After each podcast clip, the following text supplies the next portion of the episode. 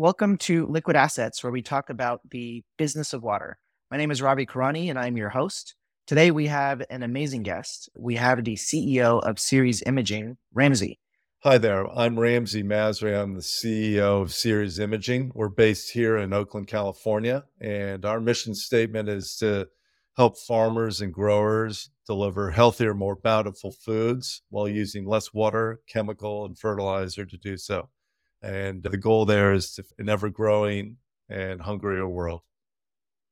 Tell us a little bit about you, a little bit about Ceres, um, and kind of your story. Robbie, thanks so much. And I really appreciate uh, being with you today. So, uh, good afternoon. So, thanks so much for having me on. And I want to talk to you a little bit about Ceres Imaging, what we're up to, and what we've been up to for the better part of the last 10 years.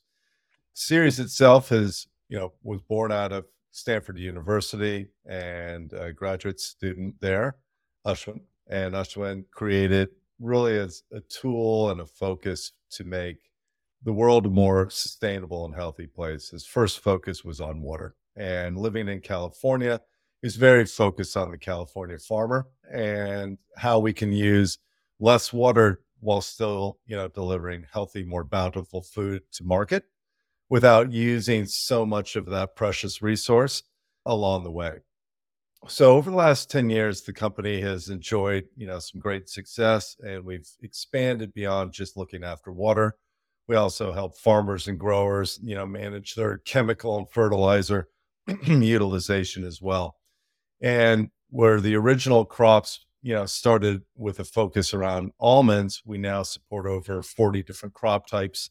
We help farmers over four different continents, and we have 35 million acres of land, you know, surveyed and, and under management right now, which is super exciting. You know, where where the world is going is no surprise, right? 10 billion people are due to be, you know, inhabiting the world by 2050 the amount of arable land is only shrinking, not growing due to you know changes in climate. So we need to be more resourceful in how we go about you know farming and growing healthier foods, while simultaneously not using more water, more chemicals, and more fertilizer to do so. So that's just from a human standpoint. And of course, the cost of goods, right? The cost of fertilizer and chemicals has quadrupled in the last couple of years largely due to you know the conflict in the Ukraine and Russia, right? That's really really you know, harming the the global economy there. And then also there's a heavy pressure from the consumer segment to really get you know more nutritious foods on the store shelves. You know, people don't want synthetic food. They do not want to feed their children synthetic things. So there's a lot of pressure there from from all sides to to do the right thing. That's awesome. That's super, super inspiring. I mean, that that 35 million acres number in itself is just is just awesome to go from the California nut farms to four continents and 35 million acres. That's that's awesome. I remember I remember actually meeting Ashwin. Oh my gosh, like I think it was I think it was eight or nine years ago when we were at Imagine H2O. And it was just I remember he was like, We're gonna take pictures of crops and we'll tell you what happens. And I'm like, how does that how does that make sense? So, so how how does it make sense for for the audience? Yeah. Can you kind of walk us through what the technology of, of Ceres is? Sure. Yeah, absolutely. It, it and it does make sense. I mean, the at at the core at the core of who Ceres is, we are a data and analytics company with a specialty focus in agriculture. And the way we source that information is from a proprietary set of cameras that we affix to light aircraft and overfly crops. So over the last 10, 20, 30 years, you had satellites, which can do a really good job on wide areas and you can pull up a lot of information. But if you want deeply granular information sourced very quickly and very accurately, you need you need a different tool. There's also ground-based sensors, but they have the inverse problem of satellites. They tend to be very focused on maybe a one meter diameter or up to like five meter diameter of understanding and they're expensive and they require maintenance, things like that. So if you want a very efficient, very fast, very accurate, that's really our value proposition in the market. So because the system was designed to understand not only, you know, a farm or a field, but we can see all the way down to 10 centimeters. And we really Wow. understand the AI and the product understands what plant it is, its health, its vigor. It can delineate between plant, weed, and soil. We understand soil composition. So we have the full gamut of agronomic understanding and capability, in addition to our keen insight into water utilization or chemical or fertilizer utilization. And because we can see with computer vision, our ability to detect any anomalies weeks before the human eye or other sensors can helps, you know, helps our farmers and growers take proactive measures to ensure that they still get an optimal yield to market at the end of the season.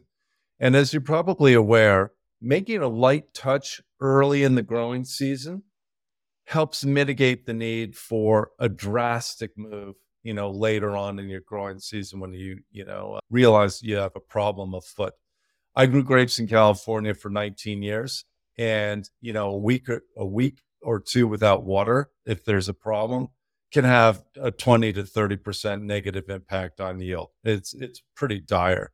And then you get into a situation where you have to flood the field or drown your you know vineyard right to resuscitate it which runs totally counter to the need to reduce water or you know be more sustainable in your farming practices. So that's really how we how we bring our science you know to bear in, in practical ways Awesome. That's like really, really interesting to hear. And it's funny that you say that you you yourself also used to grow grapes. It's it's I've seen this story with with CEOs and founders that if you get somebody that doesn't understand the product or Mm. has not seen the problem firsthand, yeah it's just such a such a difficult place for that founder to actually figure out how to solve that issue. Yeah, for sure. Um, and I had the pleasure of growing up around corn, cotton, potatoes as well. You know, I grew up in South America, Peru, and you know, I was able to see that firsthand. Those were old techniques. Those were that was a flood flood irrigation. You know, they divert water into the fields and just drown it, right? But we've come a long way. Look, uh, my my my day job for you know the better part of 30 years was working in tech. So I've mm-hmm. been in and around data and data analytics for the majority of my life. Even my last company was also very mission driven, focused on making roads safer by leveraging data and analytics. And we did so through the use of mobile phones. So we ended up tracking, you know, 65 million drivers and over 3 billion miles. And we use that information to, to make recommendations to people of, hey, drive slower or take that turn slower, things like that, or help parents, you know, keep track of their kids and make sure they weren't getting themselves in trouble. So, very analogous past where that data set drove, you know, the betterment of, of humanity or, you know, added value to the safety and well being of, of humanity. This is a much better story, right? It's Ceres. We're really looking at helping people, you know, feed, you know, be better fed, and it's happening all over the world. So it's it's a delightful place to be right now. That's it's it's actually I want to touch on something you said a second ago of in, in both Ceres and and your previous company Zendrive, right? Is that what you're referring Yes, to? exactly. There there's this kind of idea of of generating information or almost extracting information that otherwise wasn't available and then basically clumping that all together and then drawing insights from them to give the users of that data, be it a driver or be it a farmer, better ways to actually do the job that they're doing, right? Yeah, Which is growing or driving. Yeah, so there's there's a couple pieces to that. So if you don't mind, I'll, I'll riff on that a little bit. Yeah. Yeah. Like extracting data has never really been a challenge necessarily. There's there's this great statement. It's not great, but there's a statement. They say, you know, farmers farmers don't buy technology. That is that is the that's not true. that's absolutely not true. If you look at the sophistication of things that actually are happening on the farm in any given day, they're they're very technical. Whether it's the complexity of driving a modern tractor or a combine, or looking up weather or rain information, there's there's a lot of things the modern farmer needs to look after. What the farmer doesn't want to do though is become their own system integrator. There's some amazing pieces of technology out there right now, right? But they're very much a point solution, right? And in many ways, they're a feature masquerading as a company. And for a farmer to really draw insight from them, they would have to like lump six, seven, eight different pieces of technology together and then aggregate that into a single view. I don't do that on my own, you know, on my own iPhone, right? So why should we expect, you know, them to do it as well? They're people too. So I think, you know, our value has been really to synthesize all that data. So it's not only our first party data that we source through our camera system, but we pull in field data, field IoT data, weather data, yield data, legacy satellite data. And we munch that all together in our back end. And then our algorithms, our AI plays over that data and does recommendations and insights and learnings from the data. And then it presents it in a very simple and joyful way, right? They're colored reports, it's very specific. You can see it on your desktop, you can see it on your tablet, you can see it on your mobile phone. And it's very intuitive of what's happening there. So we're trying to simplify, you know, the farmer's everyday job into mm-hmm. actionable mm-hmm. things by taking the complexity of all that data and and just you know surfacing the elements that are germane to that farmer right then right there by their specific crop or their specific ask and you know that's that's part of the complexity it's that's that's the nature of technology right is simplifying it to make it intuitive and usable you know, like Apple, right? Apple's done an amazing job yeah. at, at, things like that. Beautiful. I, I love that phrase of it's a feature masquerading as a company. You know, I, I want to kind of double click on your on your background a little bit. I, I didn't know that you were born or raised down in, in South America. Kind of two questions. One, you know, what was it like what's what's the dichotomy of the work that you used to do on you know on the crops that you had down in in southern in in South America, and kind of how is Ceres changing that? And then secondarily, I I just love to kind of see is there any through lines? I know I know the the history is always a very jagged curve, right? I mean, people people are like the thing I studied in high school or college is never what I'm actually working on now.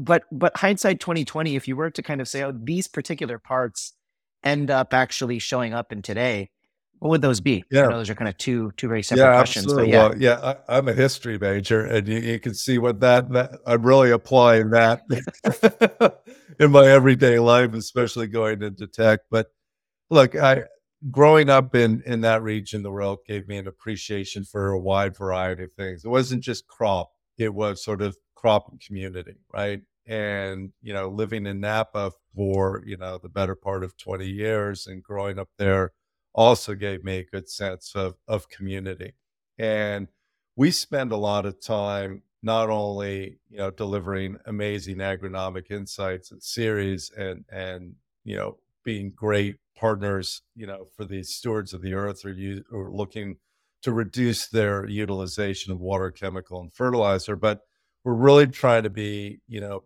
better friends and partners with the communities as well. And we really love some of the partnerships that we've developed with some of the bigger grower bigger growers in the world right now. And part of their sustainability issues aren't just lowering the costs or lowering the amounts of utilization of, of the inputs, but they really care a lot about how are we going to help our growers and farmers, especially the smaller ones. So we're working with a a pretty large consumer packaged goods company out of Mexico, as an example, right?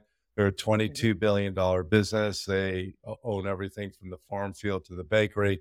But their program is really centered around how do we help these farming communities participate in the modern world, but not, not expose them to high risk of chemical or or bankrupt them by having forcing them to pay lots of money to buy all these inputs so they can make a subsistence living. And I just love that that change or that mindset which says, look, I'm a big grower, but I still care about the small farmer who's, you know, growing potatoes, you know, for us as an example.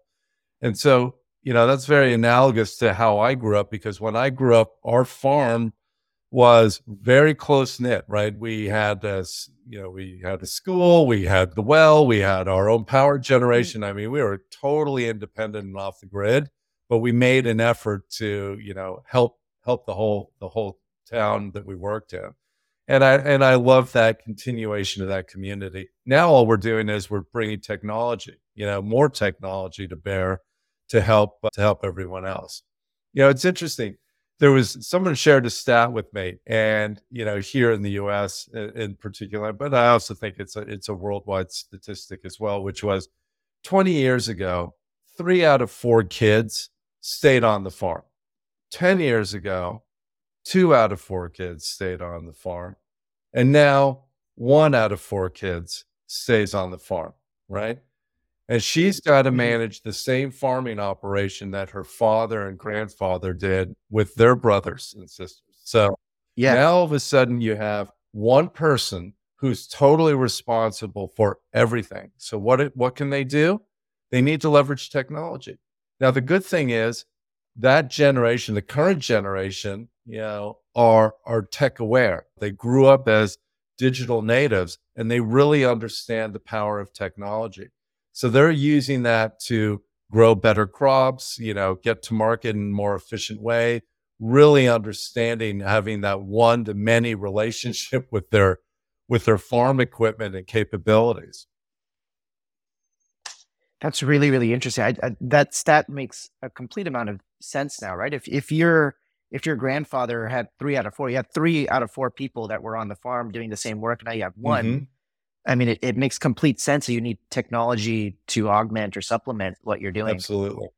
And I, I also really love that that community aspect too. I I used to work in India, and I remember a lot of the smaller farmers in India with like Amul, for example, which is a large, really large milk brand. Mm-hmm. They have thousands, tens of thousands of local small farmers that'll have one to three cows yep. that'll that'll have this whole bottom up approach of actually getting goods from the smaller farmers up to up to the kind of larger distribution houses. But that's that's super inspiring to hear that Ceres is not, you know, not just this technology company, like you said, farmers just don't want to buy technology. They want they have this one out of four problem mm-hmm.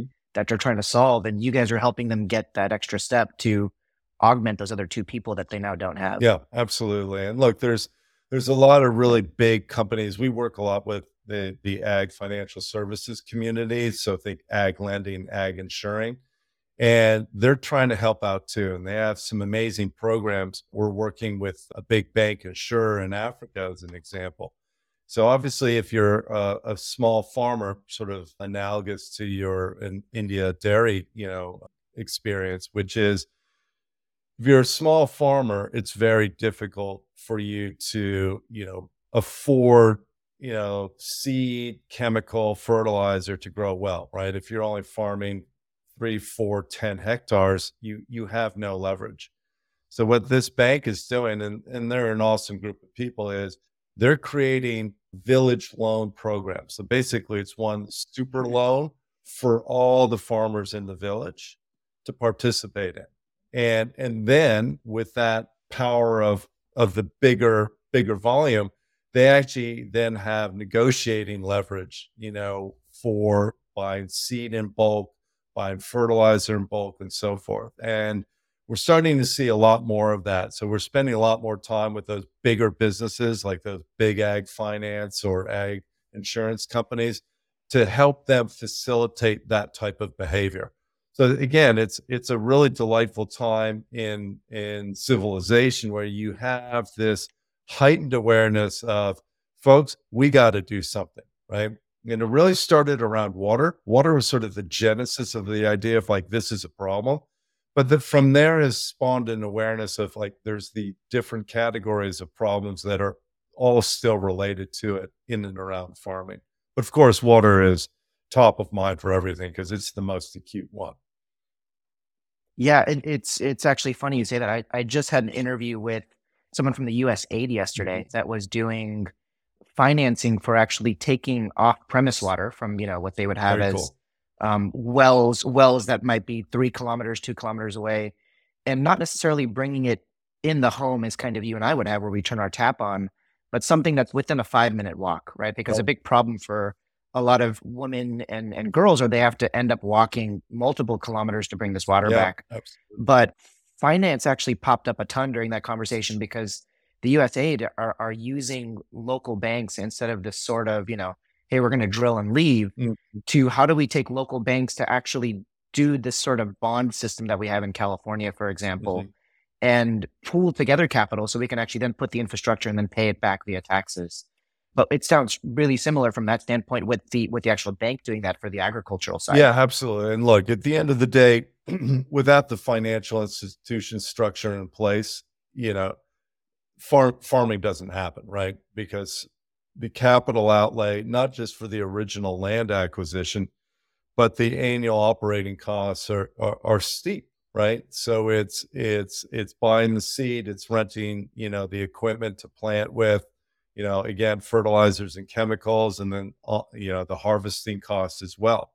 And most most farming operations cannot afford to purchase, you know, all these equipment, so they have to rent it, but they need capital to do so. So having that capital structure in place is absolutely, you know, necessary.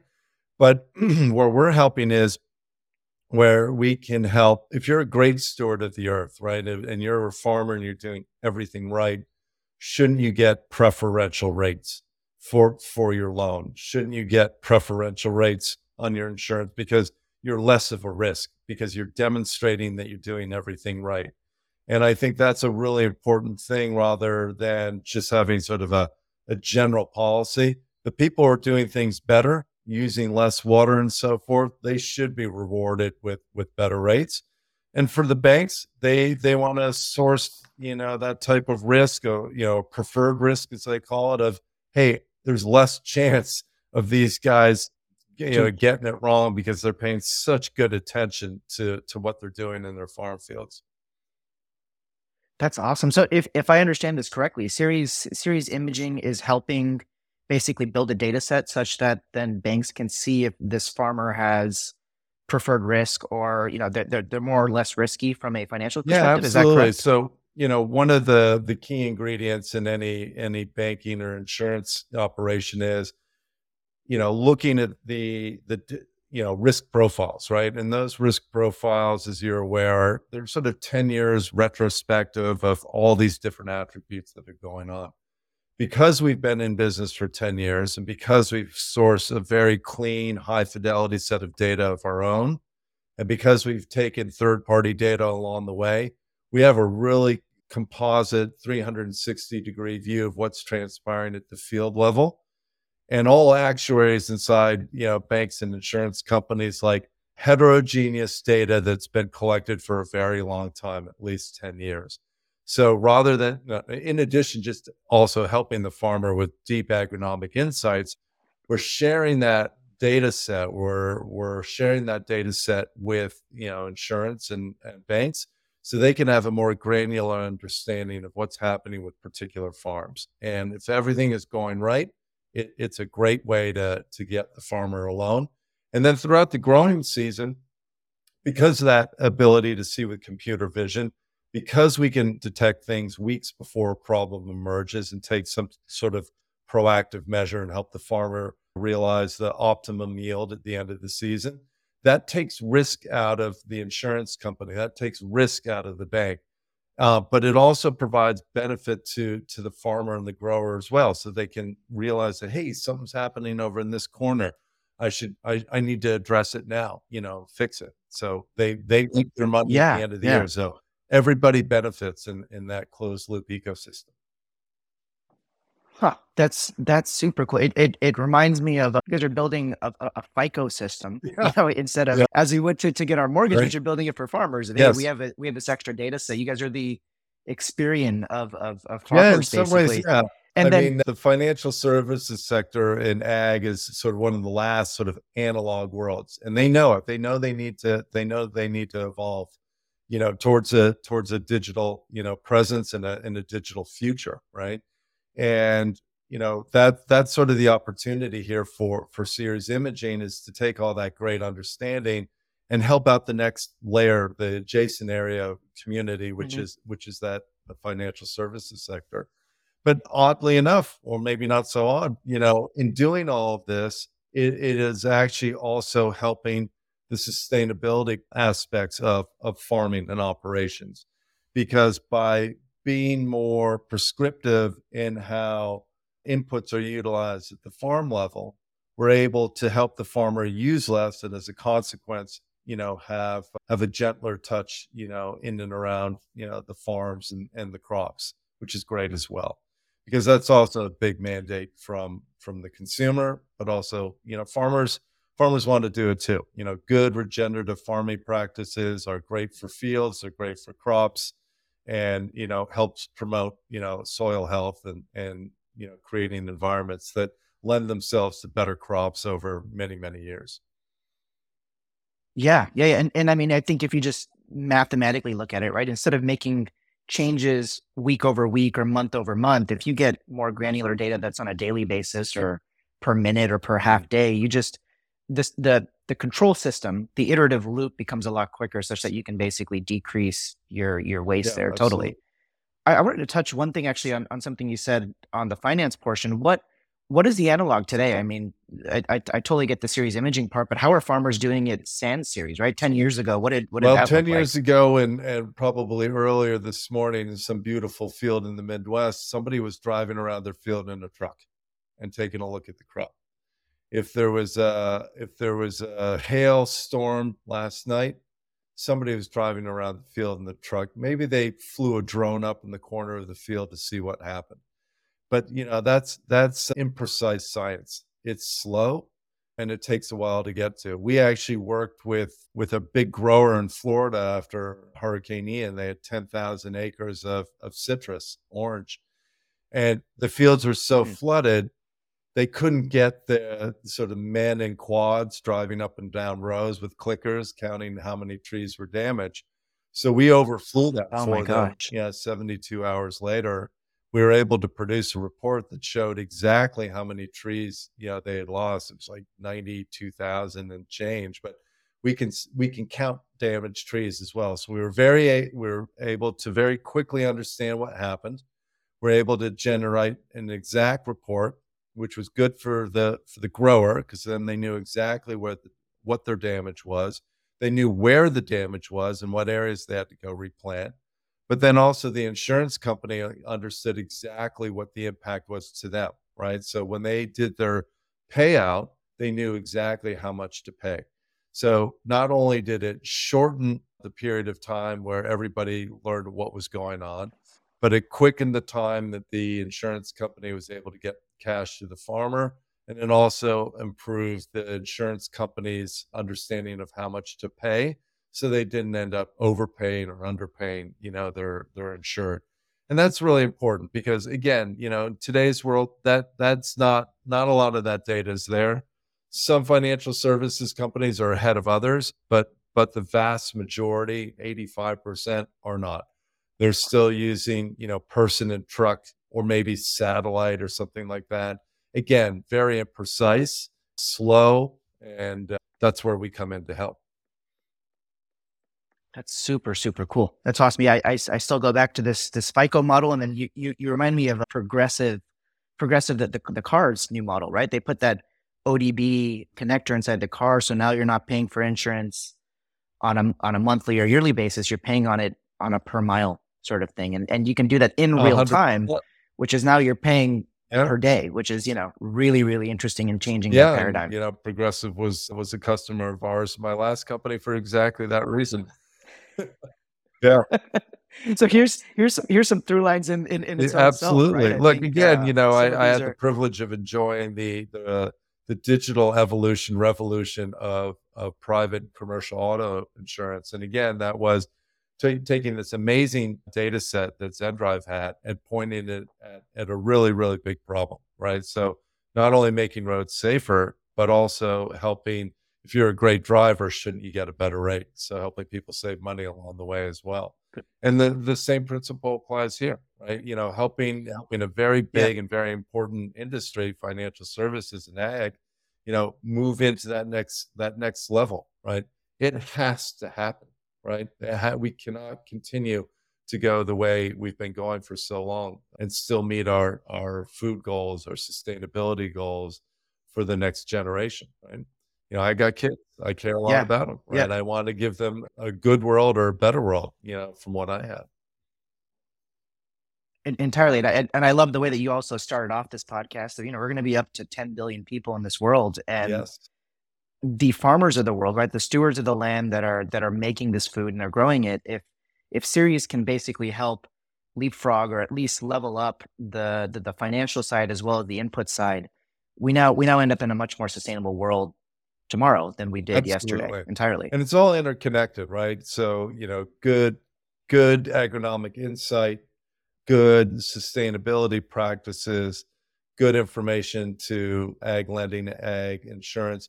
They're all interconnected. You cannot divorce one from the other. And and we're trying to help out that whole ecosystem move forward in a uniform way. You know, using that same data. So we'll we'll overfly a crop or overfly a field and we understand exactly what's happening. And then we share that data out to all parties. So there's a lot of uniformity and commonality in that data that benefits all parties. And because we have a historical measure of it over 10 years, and look, we farm every day as well. So we're always adding to those insights. And then it's leveraging those insights to say, hey, here's some better techniques and methods to improve yield, or here's some better techniques, you know, to improve, you know, the the the vigor and and uniformity of the crop. And that again, that same mm-hmm. ecosystem, mm-hmm. you know, benefits from all these insights. It's a ton of fun, Ravi. I got to tell you, it's the feel yeah. good factor comes for free. You know, it's hard work, but you know, with, with our expansion now in, in Latin America, with our expansion in Africa, with our expansion through, you know, Europe and Portugal and Spain, and of course, Australia and up through South Asia, we're present everywhere. And so we're farming every day. We're, we're gathering data every day and it's busy, but it, it's, it's, it's delightful. It's, it's a real delight. That's, that's, that's amazing to hear. Thanks a ton, Ramsey. We're coming up on, on close to time. So I actually have two Please. more two more questions that I usually ask people. The first one is you're obviously deep deep in the ag industry, deep in deep in ag mm-hmm. finance. What is like one or two facts? I, you know, you said this kind of three fourths to one fourth mm-hmm. number of, of people that are on a farm. Is there is there a fact that you know that that like the rest of the world doesn't know from all this data that you're seeing from things that, that farmers are doing? Anything that comes to mind? Yeah, the one thing is the ability for a farmer to be more efficient and to get better crop and yield is, is unbelievable right? So we have seen almost a 70% increase in farm yield optimization over the last 20 years. So that same farm is putting wow. out a much more uniform crop. So that's not that they're pumping the ground full of, you know, nitrogen to, to boost the crop. You know, quite the opposite the advances in science, plant level science, you know, biologicals and so forth is absolutely stunning. So, you know, there there was this this big concern about genetically modified, you know, crops. And people had a including me, mm-hmm. right? When I first heard about that 20, 30 years, I'm like, the Frankenstein tomato or whatever those things are. well, as it turns out, you know, they're they're adding maybe a sugar molecule or something like that to to the overall growth. There's no negative impact on the human. Uh, it's quite a positive impact. So it these are disease resistant. These are more efficient in their consumption of nutrients and water. So the plants that are actually growing now, and the fruits and the veg, and the wheats and the corns and the soy that are making it to market, are are better on on a multitude of levels, but they're also a lot kinder and gentler to to the soil as well. We're also seeing all mm. sorts of clever techniques by leveraging science where you can taper off water utilization on potatoes by 20%, you know, now in the last weeks of, of the growing season to actually let them dry out, but it won't actually impact the yield of the farm. So it was really through the science and insight that we realized that, hey, you can actually reduce water without having a negative impact on crop. And, you know, it's all these insights, and these insights are now being shared, you know, around the ind- industry at the speed of the internet. So the information sharing is amazing. The plant science going into the ground is, is amazing. The ability for the machinery to extract you know, the things from the ground, equally amazing. So the technical evolution, revolution that's happening in the farm field right now is giving many who are close to it a, a sense of huge accomplishment of like, wow, we have come so far.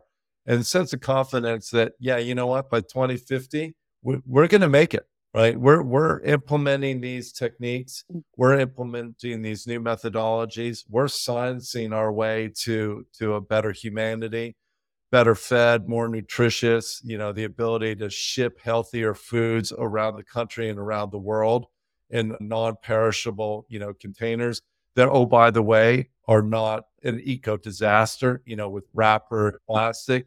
So Mhm. there's all sorts of things that may go underappreciated that the ag community has been working on for a long time. Because look, the farmers of the world have been looking after the fields for a really long time. Some of the regenerative practices, low till, no till, crop rotation, things like that, many of them have been doing for for decades. It is now becoming more common practice. So I think that's that's a really encouraging thing. And again, where you're also seeing some innovation in the spaces. What I made made a comment about, you know, at the bank, you know, in Africa, you know, helping aggregate loans on behalf of mm-hmm. villages.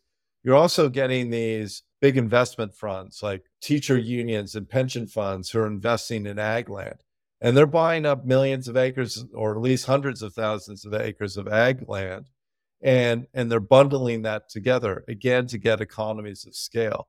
What's really delightful in, in a lot of those companies, Ravi, is they've mandated that a good percentage of their crops or their farming practices are sustainable and regenerative. And they're really pushing that initiative that, hey, Wow. I'm going to invest millions into this consortium, but you have to ensure that 30, 40, 50% of your farming practices are sustainable and regenerative. Or you're doing something else really beneficial, like setting aside 200,000 acres of forest land. And we want to know that you're doing that. So it's a really nice social conscience going into these investments. It's a really nice social conscience that when they do make an investment, they do buy a family farm, that they keep that farm family on the farm to allow them to continue farming. But it's structured in a way that they can, those farmers, because farmers can now participate in the global community. They're not disadvantaged by just being a small private farm. They now operate, you know, with the power of the collective. Yeah, yeah. Super inspiring. That's that's awesome. What actually comes to mind is my my buddy Zach Stein is actually creating a a more sustainable 401k. And he's looking, you know, very similarly, like you said, 30, 40, 50% of your portfolio has to be done through sustainable awesome. practices. I mean, it'd be be awesome. It'd be awesome to get those assets put into his carbon collective Yeah. 401k portfolio. I think that'd be I'm happy to share really some names of, of folks you should look at who, in my Yeah. humble opinion, are, are doing it right. Yeah, awesome. I'll I'll Yeah, definitely I'll definitely connect you guys after the show. It'd be great Okay. to great to actually hear.